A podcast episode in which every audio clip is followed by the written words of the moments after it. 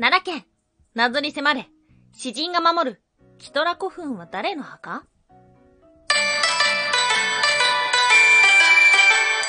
タンは妖怪について知りたい。はい、空飛ぶワンタンです。ワンタンは妖怪について知りたいということで、この番組は普段キャラクター業界で働いているワンタンが、日本におけるめちゃくちゃ面白いキャラクター妖怪についてサクサクっと紹介している番組です。この番組のスポンサーは友沢さん、歴史とか世界遺産とかを語るラジオなど放送されています。詳細はツイッターにありますので、ぜひぜひ番組概要欄からチェックしてみてください。はい、毎週木曜日は、妖怪日本一周の旅をお届けしてきましたが、いかがでしたでしょうか？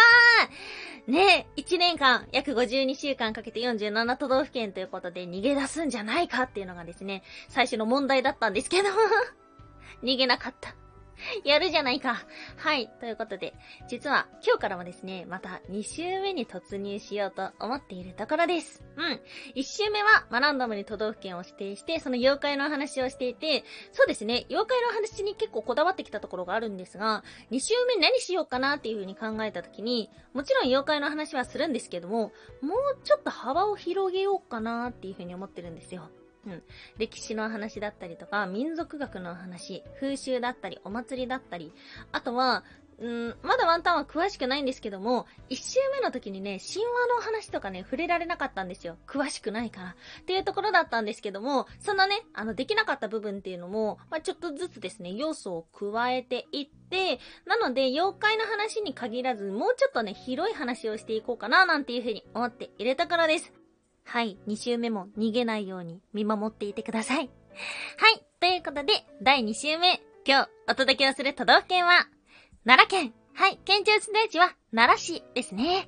ワンタン最近奈良に行ってきました。奈良の吉野山の桜を見たいっていう風にずっと思ってたんですよ。めちゃくちゃ遠いんですよ。ワンタンの家からも片道4時間ぐらいかかって、1時間以上ね、電車立ちながら揺られていたんですけども、うん、歴史のたくさん残る吉野山ということでですね、本当に素晴らしい景色でしたね。もう一面桜なんですけど、このなんだろうな、東京都内だったりとか他の桜の名所みたいに整備されきってないんですよ。もちろん綺麗に整備されてるんですけども、山なんであちこちにいろんな方向に桜が咲いていてもう遠くから見たら絶景でしたね。まさに自然が作った景色っていうような形でですね、本当に感動して、うん。それをですね、実はプロモーションビデオに収めております。なんか急に宣伝みたいになりましたが、YouTube にですね、そばかすの歌に合わせて、奈良の吉野山、と、他には奈良の別の場所だったり、京都だったりっていうのも映ってるんですけど、ぜひ聞いてください。見てくださいということで。はい。ワンタンはですね、まあ、奈良が大好きで、高校生の時に初めて行き始めたから、今もね、ちょこちょこ行ってます。うん。そんななら、吉野山以外にも訪れていただきたいところがあります。はい。それは、キトラ古墳。ご存知でしょうか？ワンタンの収録の中にもキトラ古墳何回も出てきました。何で出てきたかというと、中国の詩人が描かれているっていうことなんです。はい。今日はですね、そんなキトラ古墳のお話をと思っておりまして、そして最後には、誰のお墓なのか？っていうこともですね、考察していけたらと思っております。今日は3つに分けてお話をしていきましょう。まず1つ目、キトラ古墳とは、そして二つ目、壁に描かれた詩人とは。そして最後三つ目、結局誰のお墓なのか。はい、ということで、まず一つ目、キトラ古墳とは、7世紀末から8世紀頭頃に作られたと言われています。キトラ古墳ってめちゃくちゃすごいんですよ。っていうのも、このですね、あの石室内に描かれてるものが、詩人、そして十二支、天文図、あとは太陽と月といったいろんなものが描かれています。うん。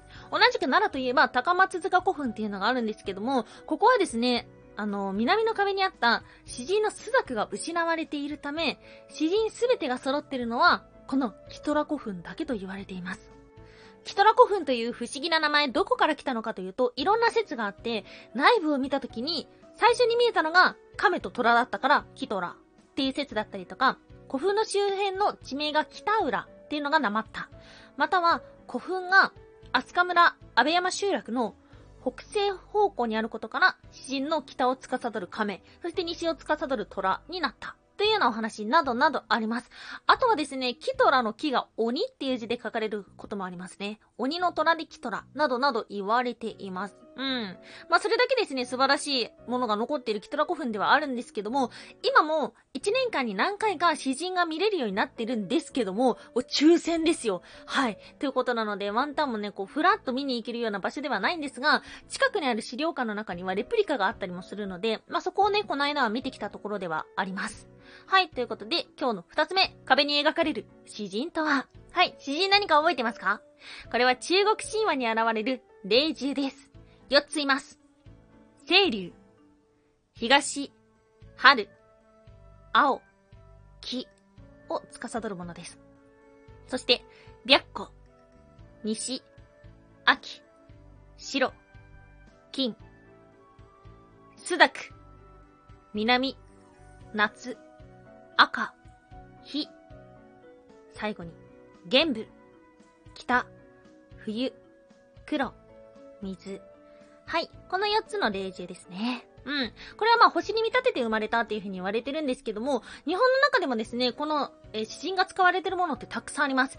有名なものだと、白虎隊ですね。はい。だったりとか、あとはね、そうだな、奈良のスザクモンっていうものでスザクの名前使われていたりもするし、探してみるとね、結構ね、あちこちにこの詩人が使われてるものっていうのがたくさんあります。都ってもともと奈良だったけど、京都に移ったんですよね。これなぜかご存知でしょうか？これね、いろんな説があって、ワンタンが昔調べたものは、京都ってさ、大きい川だったりとか、海があるので、物を運んだりとか、清潔を保つために適していたっていうような話がありました。でも他の説として、この詩人が関係していると言われていて、このね、詩人に守られた地域っていうのが、まあ風水的にいいっていう風によく言われてるんですけども、東には清流に見立てた水流、西には白虎に見立てた大道、広い道ですね。そして、南は朱雀に見立てた落ち、くぼんだ湿地。そして、後方、北の方には玄武に見立てた急流、なだらかな丘。はい。ということで、これがね、集まってたのが京都だったらしいです。うん。これね、それぞれ、あの、あ、あの山じゃない、この道じゃないというふうに言われてるんですけども、えー、例えば、京都の、えっ、ー、と、鴨川は清流に見立てられた川。っていうような感じでですね、この、方位的に京都の方がいいんじゃないっていうことで移ったっていうような説があります。はい。そして最後、三つ目。結局このキトラ古墳は誰の墓なのっていうことですよ。はい。まあ、詩人が描かれているとか、壁の壁面に立派な絵が描かれる。まあ、すごいな、わかったわかったわかった。結局誰の墓なんだいってことなんですが、これはね、まだ解明されてないそうです。説がいろいろありました。これはどれだと思いますか？はい。まず一つ目。天武天皇ゆかりの皇族。このキトラ古墳があるのは、北緯34度、東経135度と言われています。実は、天武天皇と持統天皇、二人のお墓がある場所も、統計135度と言われているそうです。同じ位置にあるということですね。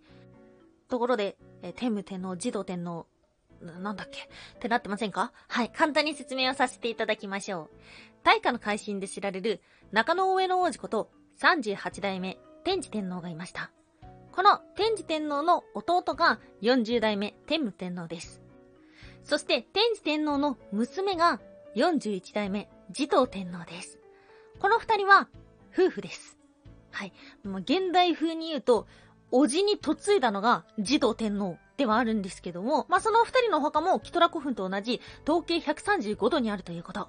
また、天智天皇の時代、藤原京、そして先ほどちらんと出てきた、天武天皇の王子の墓じゃないかなと言われている高松塚古墳。そして42代目のお墓と考えられている中尾山古墳。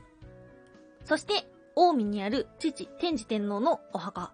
これもすべて統計135度にあるそうです。ということから、おそらくここも皇族と深く関わりのある人のお墓なのではないかと言われています。はい。そして二つ目の説。安倍美牛説。誰だってことですよね。はい。安倍美牛さんっていうですね、天武天皇の取り立てて、文武天皇の右大臣になったっていう方がいるんですけども、その人の墓じゃないかなって言われています。なぜかというと、先ほど皇族のお墓ではないかっていうふうに言ったんですけども、皇族のお墓にしては、ここちっちゃいんですよ。なので皇族ではなく、安倍美由さんではないか、と言われています。安倍美由といえば、皆さんも知ってる物語があります。竹取物語のひねずみの衣の難題を出された方です。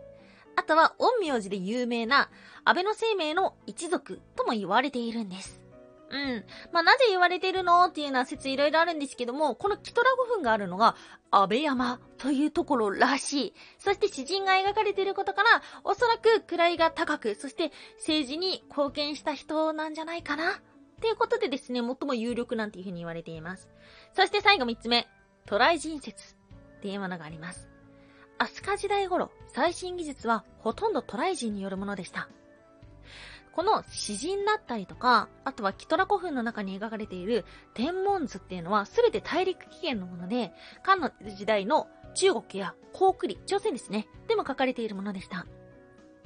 でね、この天文図、古墳の中にある天文図を見ると、どこで測定されたものかっていうのが分かってくるんですよ。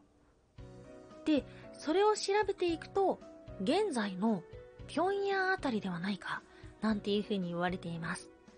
なので技術を持ってきてくれた、文化を持ってきてくれたトライ人に対しての、まあ、お礼の気持ちだったりとか、あとは眠った後も故郷の星が見れるように、ということで描いたのではないかな、というようなお話でした。はい。ワンタンはね、歴史がね、全然勉強できなかったから、中学の時に聞いても、はぁっていう風になってたかもしれないんだけど、こういうね、太古のロマンっていうのをちょっと面白いなぁなんていう風に思ってしまいました。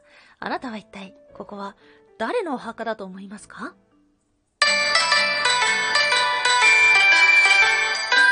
タンは妖怪について知りたい。おやすみもいもい。これからおじいちゃんとおばあちゃん家に行ってくる。ワンタンは偉いからお弁当を作った。はい、おやすみもいもいというのはワンタンがポエムプーコと言いたいコーナーでして、ポエムがなんだかよくわかってないから、ポエムプーコでしか言えないコーナーです。すごーい 今お弁当を作ってきました。これを持ってワンタンは出かけまーす。はい、ゴールデンウィークですが、いかがお過ごしでしょうか無理して出かける必要はないかなっていうふうに思うんですけども、でもね、せっかく天気のいい日はですね、日向ぼっこはね、してほしいななんていうふうに思っております。はい、ということで、今日もお聴きいただきましてありがとうございました。以上、空飛ぶワンタンでした。